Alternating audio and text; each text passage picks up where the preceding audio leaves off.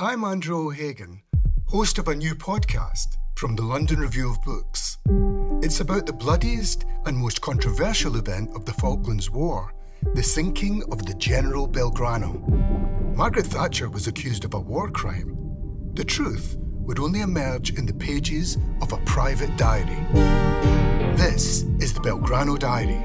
Listen wherever you get your podcasts. Twice, twice,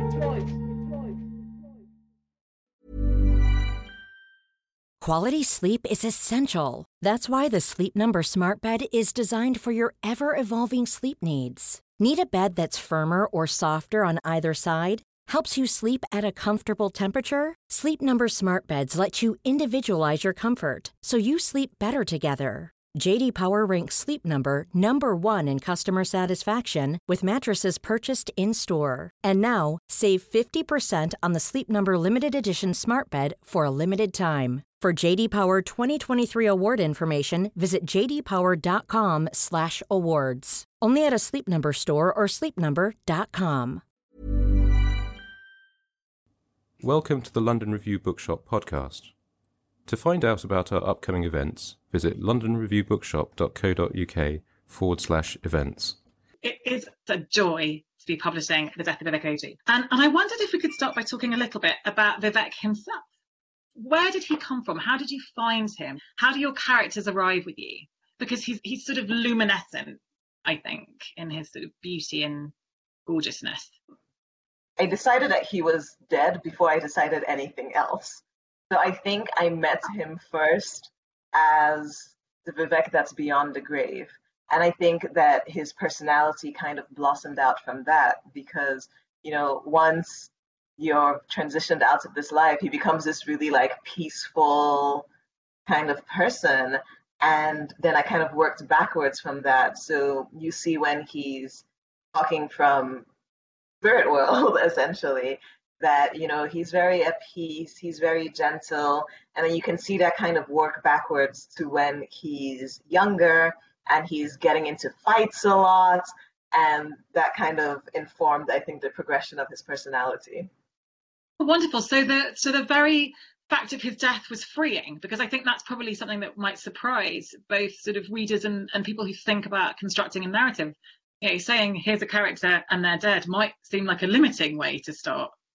No, it turned out it turned out not to be. You know, it it gave me a lot of space to to think about him both in the moments that he was alive and then also who he was in his absence because you know he's so loud in the book whether it's in the parts where he's alive or whether it's in the parts of the book after he's passed his presence is there even in his absence and it's a very powerful presence because it's also in the way that i think people will find sort of incredibly accessible it's a contested space in the way that you know grief and love and these these ideas that these narratives that we have about the people that we love and that become part of our sort of struggle to own them in some ways. Was that something that you were interested in exploring that sense of the contested space of the self and how the, this community tries to sort of co-opt him or release him in different ways? Yeah, because it's like, are you who you are when you're by yourself? Are you who you are when you're with your closest friends? And this idea of self is so mutable depending on which context we're talking about. Or are you the sum of everything else. If you add all those bits up together, do you get an an entire self? And I think I wanted Vivek to kind of show that it could be a shifting self. You know, he wasn't more authentic in some spaces than others. He was actually one of the most, you know, authentic people in the book in terms of how he expressed himself, in terms of how fearless he was to look at himself and move through the world, even if everyone else around him was terrified. He was like, well, this is still me, and I'm still going to do this, and everyone will just have to get used to it. and that sort of incredible strength, and that he's quite a constant in that way. And was that technically when you were constructing the novel? Because it shifts through time, and like you say, you start with the death, and then essentially the reader sort of comes to, to love him and, and, then to grieve for him as the others are grieving at the opening. Like, technically, were you interested in playing with time and in the narrative and how you told it? I think I tend to write non-linear by default. like I think it's really hard for me to write in the linear way. You know, when I wrote Pets, my young adult novel, I was like, oh my goodness, one narrator who's moving through time in linear chronological order. And it was so hard. so with all my like adult fiction, it always, you know, jumps around time. It always jumps around perspectives, and that's what feels, you know, intuitively right for me with Vivek, it's two timelines that I kind of braided together. One from when he was born, moving in that order, and then one after he dies, and then they kind of just splice with each other. But through it all, I think of him as like the anchor. Like he's mm. the point that everyone kind of gravitates to or gravitates around. And so, yeah, he's definitely a constant in that sense. Absolutely. And, and another presence who I, I'm kind of slightly obsessed with is his grandmother, who actually also seems to me to be a very strong presence. Is that, and it's not giving anything away to say that his grandmother also dies at the beginning of the work. Is that that those relationships, those familial relationships across time, those those bonds that we have with people we you know that perhaps grandparents we didn't know or, or, or that sort of spiritual connection. That's something that you were also exploring here right? Is that? Yeah, I think family is a huge part of that, you know, and for a lot of people, family also includes like the lineage, the ancestors, and the spiritual ties that run between all of that. And, you know, a lot of the book is about what happens if, you know, his parents don't talk about his grandmother. They don't talk to him about it. They are, you know, really traumatized by her death. And and I think that's not necessarily to Vivek's benefit. Like I think it would have been a bit easier for him if they had kind of talked about it to him. So you kind you see what it looks like for a child to be a little cut off from mm. That lineage, from that concept of family, like going back over the generations. So interesting. It makes me think uh, something I actually wanted to ask you about, but also yeah, when I first and I remember where I was when I first read this novel, but um, in the culture that I grew up in, it's bad luck to name a child after a living relative. Like it's Ooh. a thing that you mustn't do.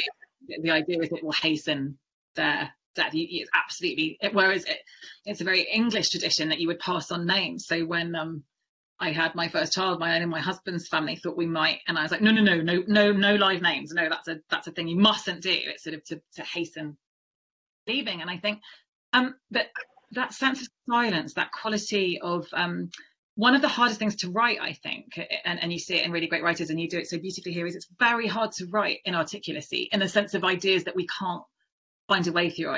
Sort of that sense, the idea of what it is to be silent on something. Again, is that something that you're interested in the work? This idea about what you can't say as much, or what you're not able to express as what as much as how we do find our way through things. Yeah, sometimes I think that, you know, with my work, I'm like, if we can, if I can write or if we can talk around the things that can't, can't be articulated or defined, maybe in, maybe that's a form of shaping in itself. Like maybe all the talking we do around it kind of leaves a negative space in the middle and you can kind of see the outline of the thing by that, even if you can't define that space precisely. That's amazing. What fantastic. Absolutely. And, and I think that's something that Vivek's friends do too, physically. They try to create a physical space for him in which to feel comfortable. And it seems to me that that's very important to him, that the, the bedrooms, like single spaces, like rooms in a way that yes, feels like a, a spaces. But him, but you, he, they make it feel vast. He manages to occupy these spaces completely beyond. I mean, that they're for him, they're, they're, they're places of experimentation. Is, is that does that ring true? Do you think? Yeah, because I think the idea of the intimate as something that's limited is kind of what I'm, I'm pushing against there, where I'm just like, it can be intimate, it can be as simple as a bedroom, but it can be a whole world. And I think that's so much pulled from my childhood because that's, you know, the power of imagination, so to speak, is that you can yeah. be in one little room and you can be reading books or you can be with you know your best friends or your like in my case it was my little sister. And that little room becomes so much more than just a little room. It becomes this again this vast space. And i think that's something that is really useful especially for like young queer people to lean into is this knowledge that we can make our own worlds and we can make our own families. And if you can get past the idea of limits in that sense, it gives you a lot more agency about how you can move through the world. That's just, it's incredible. And I think that sort of, that mixture of the sort of profoundly sort of intimate and emotive with the deeply political, like your work always, I think, manages to speak on all these platforms simultaneously. It also, it's just really fun. they seem to enjoy, they, they, they know how to enjoy themselves. I love that. And it, is that also reminiscent? Are these, are these joys that you're drawing on from your own childhood too? That sense of just. Yeah, I really like writing like people gathered together because then the dialogue I think is some of my favorite parts because then I'm just like, oh, I get to write banter. and it's so fun.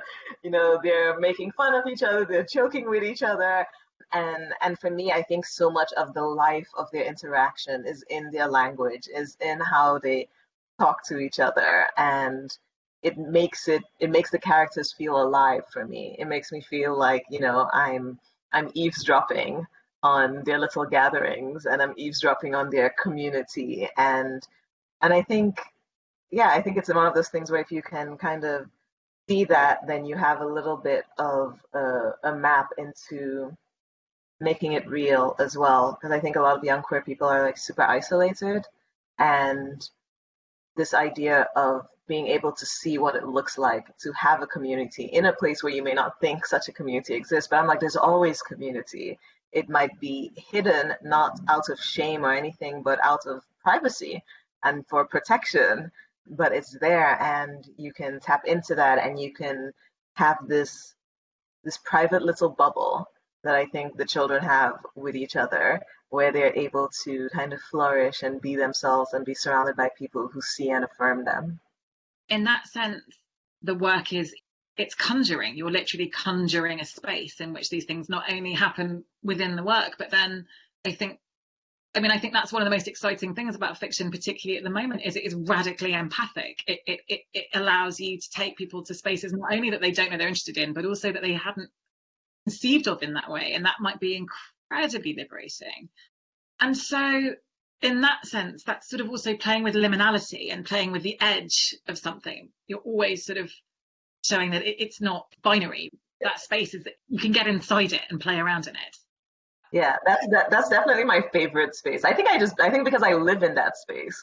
So with a lot of the work I'm I'm doing, I'm trying to kind of shift the world over. It's like this Toni Morrison quote where she said, you know, I stand at the border, at the edge, declare at the center, and wait for the world to move over. And I was just like, oh yes, oh this is great because when I started, you know, writing, I was so worried about how I would get my stories out there or how, how I would survive in an industry like this. And I really wanted a map or a guide. And then I found that Toni Morrison quote and like listened to her talk about these things. And I was like, oh, I don't need a map because I'm not going anywhere. I already know where I am and I can just stay there.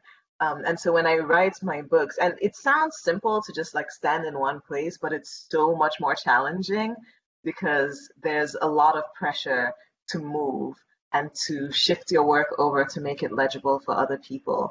So I try to move in the other direction and move deeper into that liminality and move deeper into like, you know, this non-linear blurred space in between things where there's a lot more nuance. And I think it I think it benefits the readers to be able to come meet me there I'm like, I, am like, I know a lot of the times, you know, it can be challenging. I'm just like, but we'll be okay. We can do it. you know, one of the things about Vivek, particularly the book, as well as the character, is actually it's profoundly inclusive. Like I, I, I would be surprised if people did find it challenging. I think it's the most sort of generous novel that actually you're just in, you just get to be somewhere and i think that that also technically is very challenging to make something at ease when actually you know a lot of the world the publishing world say particularly is so um, monocultural that it doesn't even see its own boundaries. It has a false sense of universality because it thinks that it's it's mirroring itself so so frequently. That poise that space is that also a, do you cherish it? Do you do you work to protect it? And is it in your work? Is it something be able to carve out a sort of serenity? Is that something? Yeah, it's part of the center. You know, I'm like, this is the world as I experience it. This is the world as my community experiences it. We don't get to see a lot of it, you know, shown in literature, or if you do, usually there's a sacrifice involved. It's like, well, okay, you can show this part, but like, let's tuck that part away. And I think that that's not reflective of what people's lived experiences are. I'm like, we don't get to kind of fold away parts, or it's hurtful to try and fold away parts just to make it more palatable, I think, to people who are just like, well, it's this is too complex. And I'm like, but people are complex, you know, and people's lives are complex and their worlds are complex. And a lot of the time there's so many layers to it. So what does it look like to write those layers and to mm-hmm. trust the reader to be able to engage with those layers and not run from it? It's deeply cooperative with the technology of the book, right? The book is a is a deeply intimate form. It's just you on the page, you know, you on the page, and then the reader with the page. No, nobody sees how you react. You can you can really interrogate things. It's a really exciting space. Would you read for us? Okay, it would yes. be so wonderful. Um, so I'm going to read a little bit of the Vivek chapter and a little bit of the next chapter. So chapters four and I think a little bit of chapter five. So chapter four is narrated by Vivek. I'm not what anyone thinks I am. I never was. I didn't have the mouth to put it into words, to say what was wrong, to change the things I felt I needed to change. And every day it was difficult, walking around and knowing that people saw me one way, knowing that they were wrong, so completely wrong that the real me was invisible to them, it didn't even exist to them. Still, if nobody sees you, are you still there?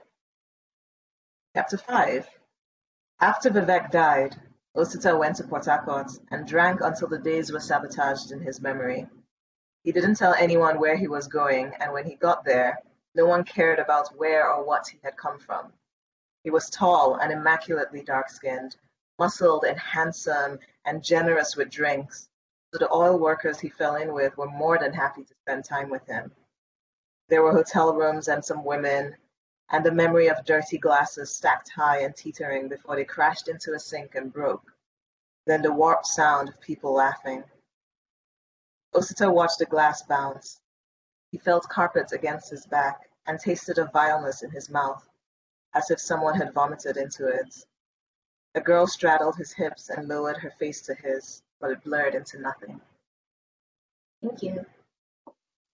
The idea of a poetic mystery, this idea of love as well. We were you interested in exploring different kinds of love? Because there are so many different forms of it in this book, from the maternal to the romantic. Is love as a construct something that also gets your I say pen itching, but I imagine it's a keyboard as opposed to a pencil. yeah, I think it's I think it was useful to kind of see the different the different aspects of it. One of the reviews, I think with NPR, they pointed out that nobody in the book loved Vivek impurely. And I really loved that. This idea of that like everyone's love for him was like pure and well intentioned, even when it wounded him. You know, even the things his aunts did or his parents did, like they weren't trying to hurt him. They genuinely thought they were trying to help. And, and I thought that was so important because then you get to see how love can wound, you know, how it can be well intentioned and it can still misstep and it can still harm the person that you're trying to protect. And, and I hope that's, you know, I hope that's helpful for people because a lot of the times people have a difficult time thinking that you know, if they love someone and they have the best intentions, then it's impossible to harm the person.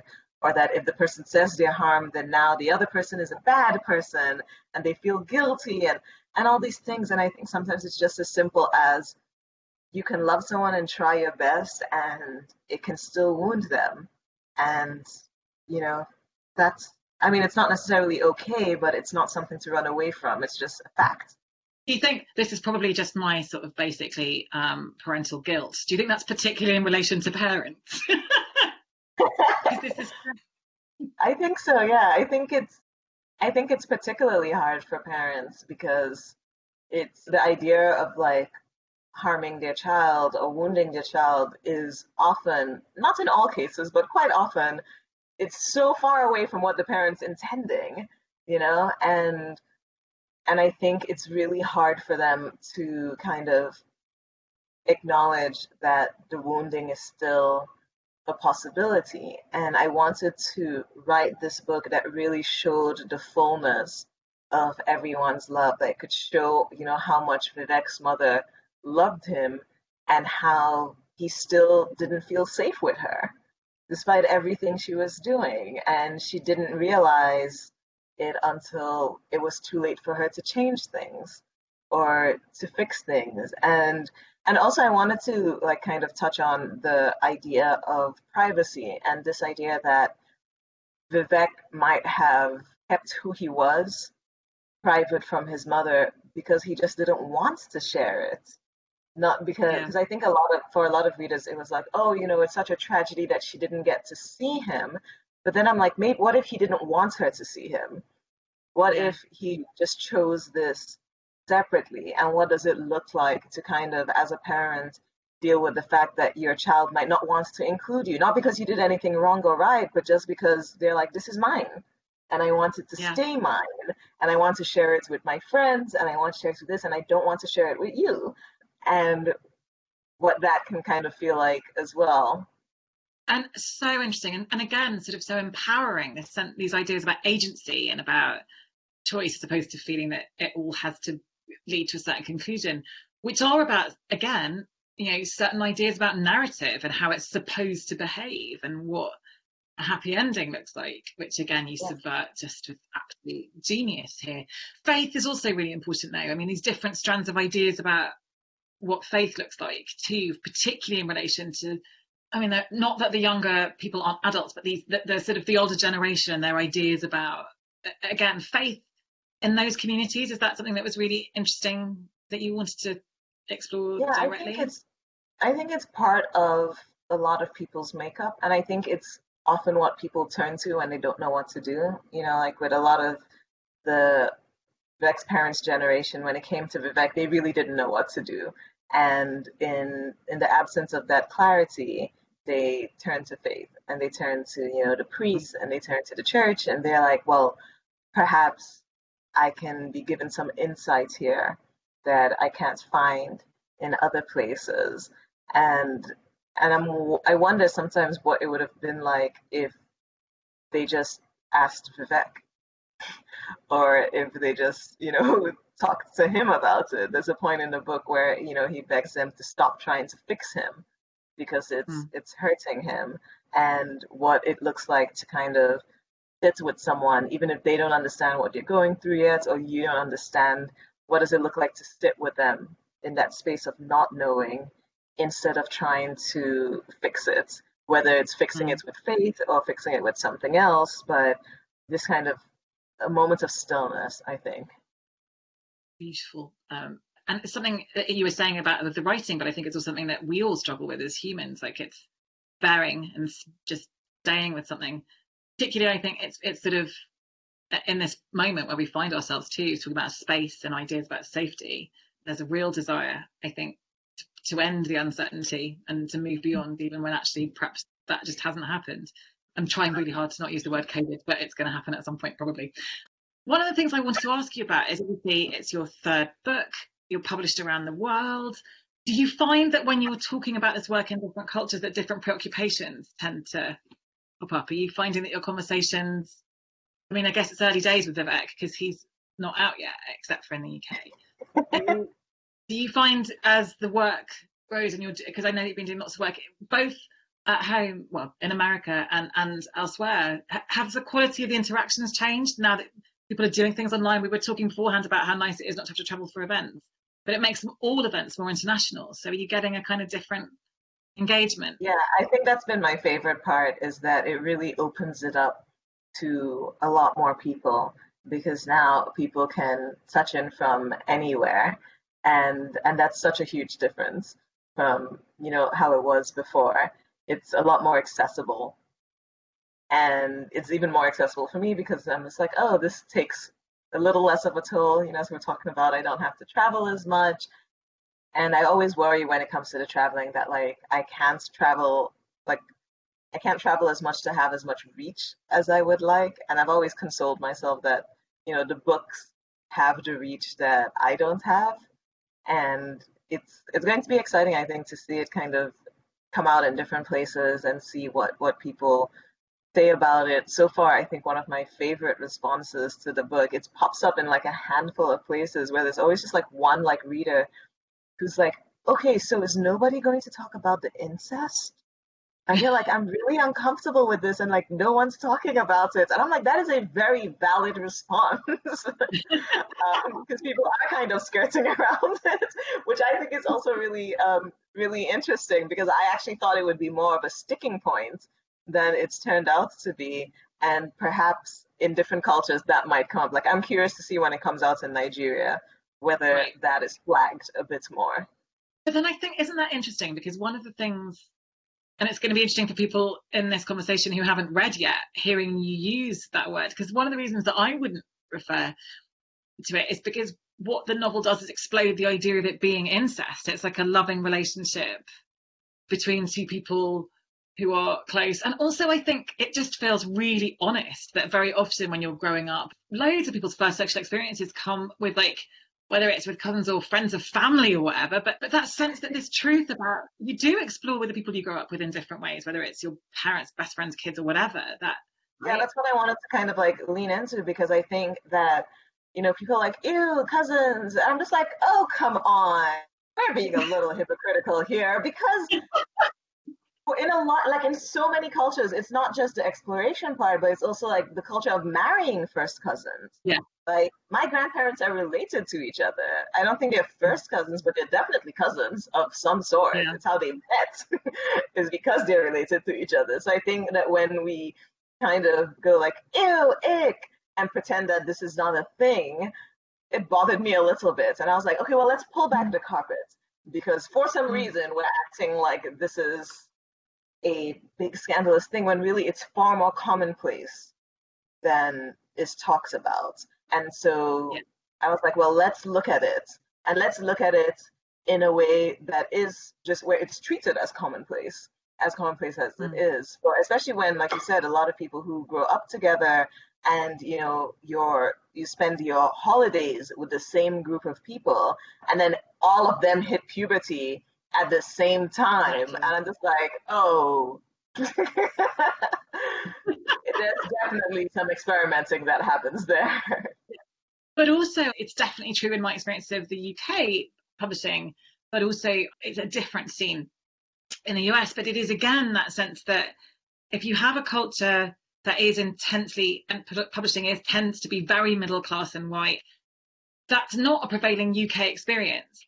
My experience growing up was very local and we didn't travel and we all went on holiday down the road to a caravan park where we all stayed together and it was like that was my reality. My world wasn't a, a, an industry that believes it's mirroring a world when it's mirroring a version of a world and that's true for some people but actually the very sense of this word for me is really problematic universality there's no such thing and, and, and what it does is to exclude because you can't see the edge of the bubble exactly. and so I, I was talking about this I was tweeting at you about it. Like this, genuinely, there's such a conversation between you and the work and Anna Burns' book Milkman, and, and, and publishing didn't really understand that book, but the world did, because this experiment she was writing to happens to millions and millions of people. It just ha- doesn't happen to very many people in publishing who then essentially kept trying to like mow the lawn with a toaster. They kept saying it's not a very good mower, and you're like, well, no, it wouldn't be oh, I am completely stealing that analogy. That is brilliant. but it's the truth, right? Like the the world gets it, the industry gets in the way, and the but readers completely understand. Quality sleep is essential. That's why the Sleep Number Smart Bed is designed for your ever evolving sleep needs. Need a bed that's firmer or softer on either side? helps you sleep at a comfortable temperature? Sleep Number Smart Beds let you individualize your comfort so you sleep better together. JD Power ranks Sleep Number number 1 in customer satisfaction with mattresses purchased in-store. And now, save 50% on the Sleep Number limited edition Smart Bed for a limited time. For JD Power 2023 award information, visit jdpower.com/awards. Only at a Sleep Number store or sleepnumber.com. And here's a great question from Daniel. Daniel just wanted to ask how different the process of writing this book felt with Freshwater and Pet. You know, it's a third book.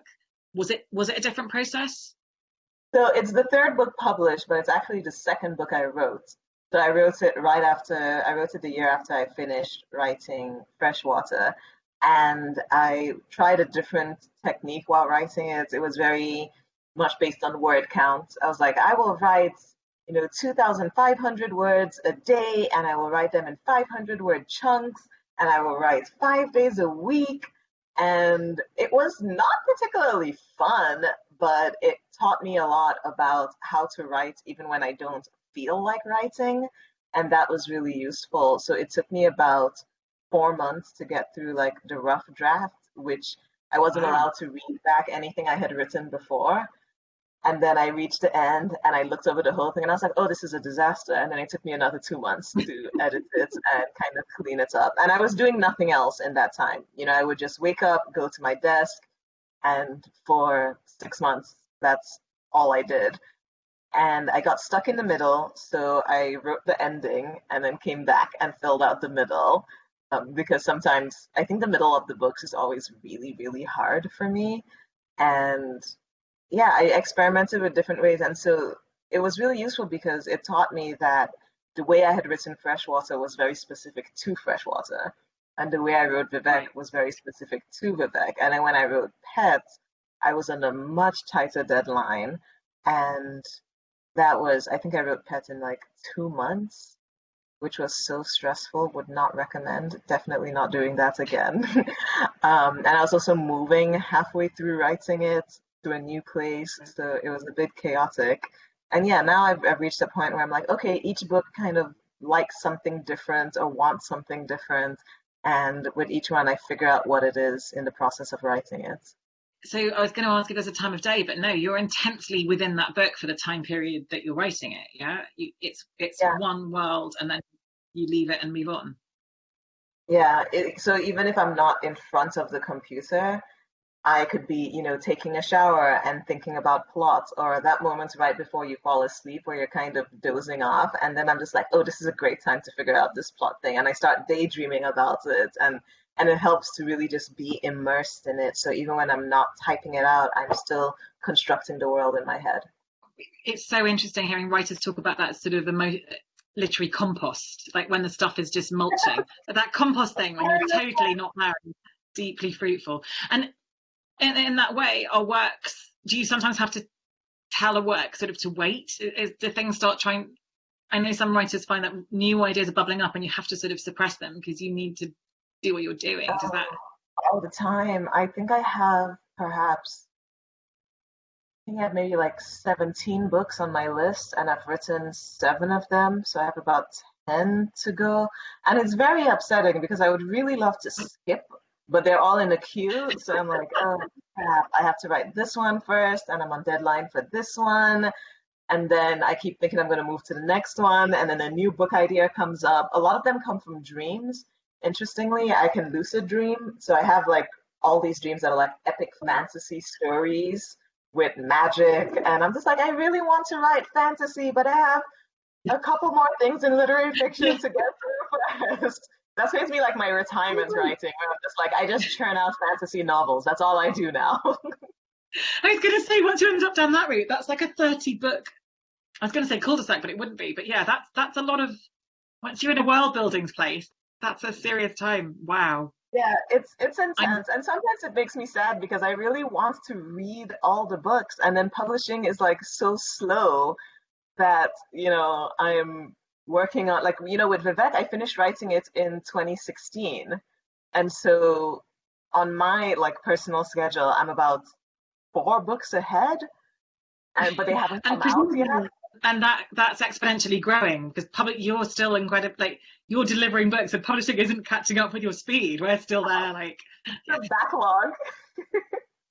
I feel like whenever i talk to people who are writing and want to get published the shock of like publishing is ludicrous. I, I know why it's so slow and i think sometimes it's a good thing but it can be very shocking when someone's delivered to think hang on a minute what do you mean it's going to be in 18 months time? That's i think it's yeah, especially shocking with, with the first book where like how will. I survive the 18 months? And then I deal with it by, you know, writing a lot of other books. Yeah. And then next thing you know, the 18 months is a year and then it's six months away and then it's like, oh, your book's coming out next week.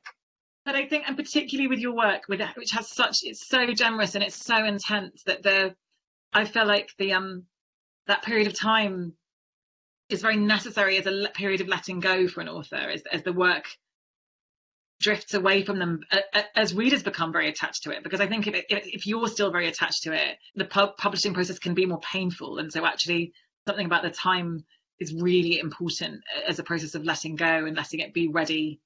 You know it's a just it's sort of part of the gestation in a way i think. Yeah i agree. I think it's i think it's incredibly useful because the like my relationship to a book at the start of you know the editing process versus what it is by the time it's publication day, it's such a gap between that. And yeah. I'm grateful for that gap because it also allows me to talk about the book as a work and to do mm. that with kind of more to, to do more justice to the work without and, and being for, as wrapped up in it. Yeah, it, it, it starts to occupy a separate space. And also you have to be a tiny bit sick of it, I think. You have to be ready for it to be somebody else's concern. That means you're ready for it to go. By the time you get there, you're just like, here, take take this book child of mine and do with it what you will. Have fun. Very healthy. Now, I'm just reading Jonathan Morton, who says if you could speak a little bit about how you maintained that space in your text for us to sit with otherness. And particularly, I'm thinking of those responses to Freshwater that wanted to label it magical realism rather than allowing it just to be real was there pushback from editors? How did you find the confidence to stick to your guns? And were there texts you read from other writers that helped with that confidence? So I think for me, the the main thing is that for me, it's not otherness because it's my it's my center. So I'm just like, oh, so this is where I'm coming from, and I think real like one of the hardest things of moving forward in publishing, or really when I just started publishing, was realizing that it was otherness for people for other people, and I was like, yeah. oh, oh, that's yeah. fascinating. and so I, I pretty much just do the thing of I don't move. I'm just like, no. oh, I'm, this is the center that I'm at. It doesn't have to be legible to everyone, but it is legible to the people that I am writing for. And, you know, there's an, there's an interview I read with this indigenous writer, Leanne, I cannot pronounce the middle name, it's very long, Simpson, but she was talking about how, you know, she doesn't write for white people. She did an interview with Dionne Brand that was wonderful. And so she was saying that she doesn't write for white people. And, you know, when she talks to editors or people about that perspective, and they're like, you know, well, would you want, you know, white people to kind of be included in it? And she's like, but here's the thing. She's like, white people are very welcome to read my work. But she's like, I think it's really important that they read work that does not center them. And so Absolutely. that's really the, like, that was what reading that interview with, um, what she did with Dionne Brand was really useful for me because it gave so much language to this idea of like, yes, I am centered in my world and I'm talking to my readers. And it's really important for people on the outside who to us, they are the other. It's important for them to kind of sit with that and be like, well, what does it mean when I've gone through my whole life thinking that I'm the default? And then I need to work like this. That's like, actually, you're not the default. You are other to us. And and I think a lot of the like gut response people have is to be like, no, I'm not other, you are other. And since you are other, you should explain it to me. And it's like, no, like it's important to kind of be in that space and understand that, you know, something might not be directed from you. And and I think there's for me, honestly, yeah, there has been pushback. Not so much, interestingly, from editors with the books I've done, but it usually comes around marketing. Like, usually it kicks in when we get to like the marketing phase of it, because now it's not even about the work, it's about the fact that they're trying to sell a product. And, yeah. and I'm there, you know, like with Freshwater being like, I understand that if we said that this was a book about mental illness, that it would sell differently. However, no, and and pushing back against that, and and I think that's really where, you know, a lot of people can hold a lot of beliefs, and I and I mean people in the publishing industry as well. They can hold a lot of beliefs about stuff until it like butts heads with capitalism until it becomes yeah. about the business and the bottom line and how much the publishing house is supposed to make. And that's really the test of okay, well, are you actually going to stand behind your convictions, even if you think it's going to cost you money? And and I think that fear of like, oh, we're going to lose money if we do it this way really like hinders a lot of it because then I'm like, well, you'd never know because you didn't try. you know, you didn't try yeah. to see what it was like to market this book to people that you consider other because you were like, well, they're other, they're on the outside, they're not going to buy it. And I'm just like, well, decenter yourself. You know, and I think that's yeah. like one thing that my work is pretty consistent about is that it challenges a lot of people to decenter themselves. And and I think that's important work for readers to be doing. And I think that also you should be charging consultancy fees because essentially it's what publishing has to learn. I really should, honestly. yeah, this is something you know that's coming up a great deal in debates, which is you know having to educate on top of everything else, having to make people understand the choices that they're making. I, uh, there's a really fantastic uh, novel called uh, Djinn Patrol on the Purple Line by um, a young Indian novelist, and and and I talked at length with her about this idea that this was before it was with a particular publisher, so I'm not saying that her publisher did this. But, like, but one of the things you have to be really careful about is that you are trying to unpack a sort of very commonplace English idea about Indianness that we used to sell, you know, sort of like tinkly bells and elephants. Like that's the very thing this work is unpicking and, and, and challenging. You have to be really aware when you go into these conversations that you can't have the marketing sit at odds with the very work the novel is trying to do. It can't, on the one hand, use the tropes that you're trying to unpick to get people to sort of pay attention to the work. If the world is ready for some actual challenge, for some actual change, for some difference from, or indeed, actually, exactly what you say, which is neither challenge or change, but just something that they recognize themselves in. It is all about where you sit, isn't it? So I agree with you wholeheartedly. I put in the link very... to the interview with Dionne Brand because I think it's a wonderful read. Highly recommend you all click on it and and read it. It really changed. There was a text that helped me kind of like hold my place.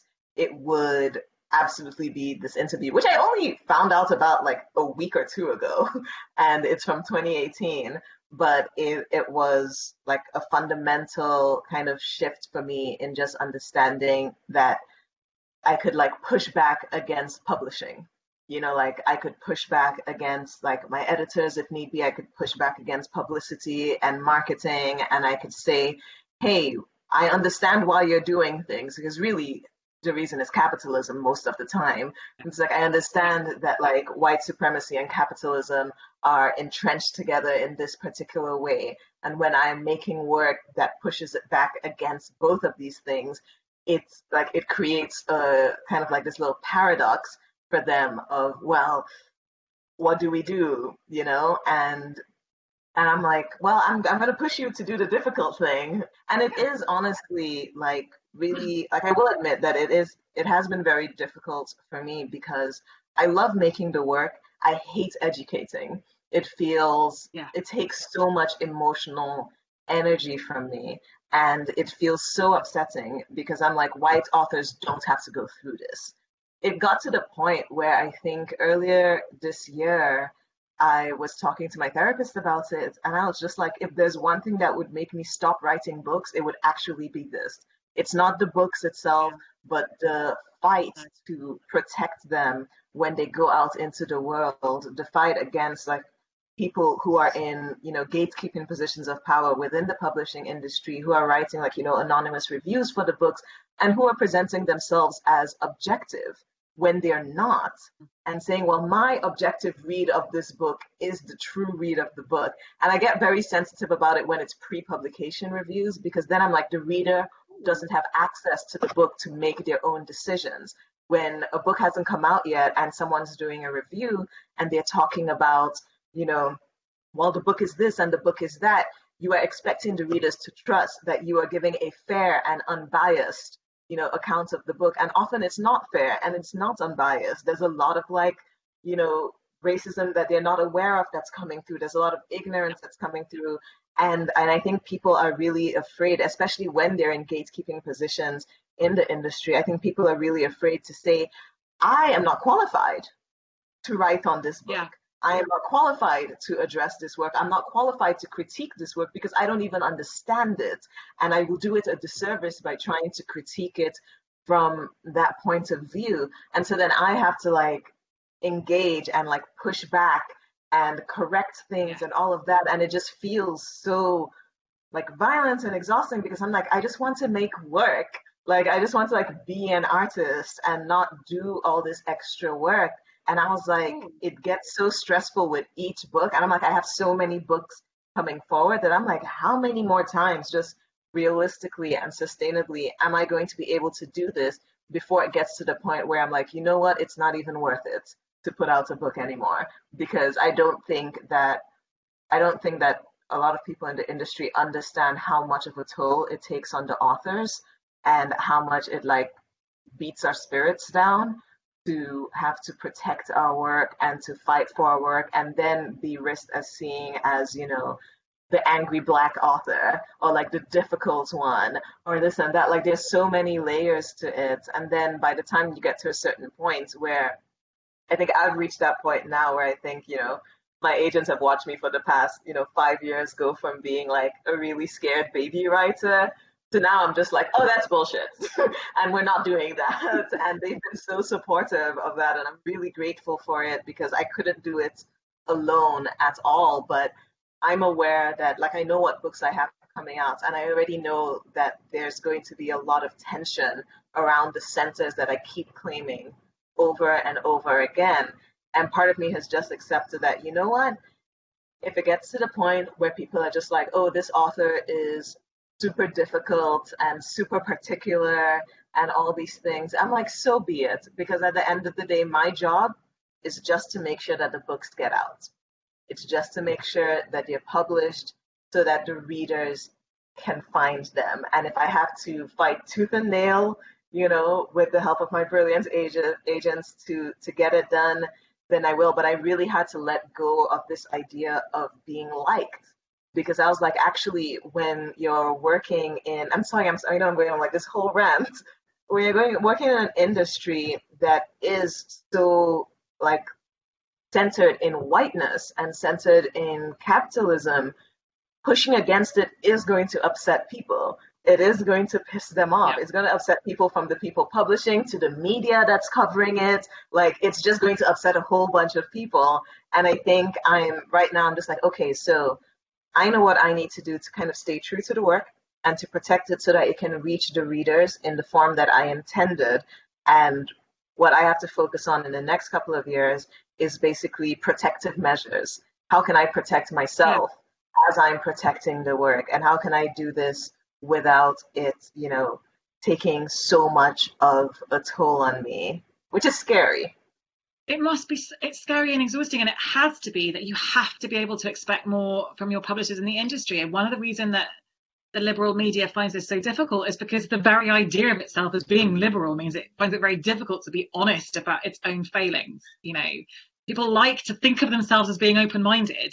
The hardest people to show that they are closed-minded are the people who don't like to think of themselves in that category because they believe themselves to already be somehow beyond it. And those hard truths, those hard truths for the industry has to be, if anything is to change, where it begins genuinely look at itself, behave differently, and to protect that really protect and enshrine those rights because it's not the author's job. You know, it is our job to celebrate and protect. And and to keep the work, you know, keep the energy for the work. And I think that that sort of heartfelt, that level of investment, that level of like you are paradigm shifting, right? And, and you, that is an exhausting thing to try and do.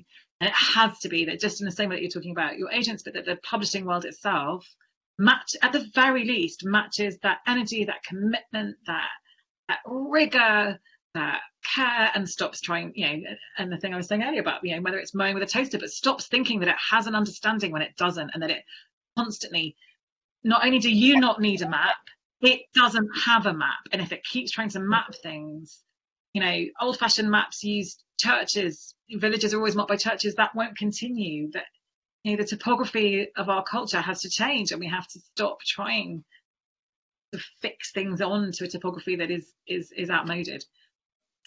Thank you so much, Akwaeke.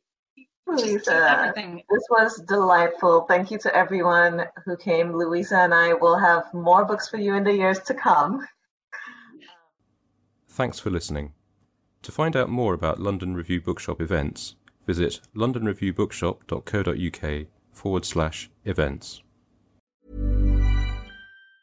Hi, I'm Daniel, founder of Pretty Litter. Did you know cats tend to hide symptoms of sickness and pain? I learned this the hard way after losing my cat, Gingy. So I created Pretty Litter, a health monitoring litter that helps detect early signs of illness by changing colors, saving you money and potentially your cat's life. Pretty Litter is veterinarian developed, and it's the easiest way to keep tabs on your fur baby's health right at home. Go to prettylitter.com and use code ACAST for 20% off your first order and a free cat toy. Terms and conditions apply. See site for details.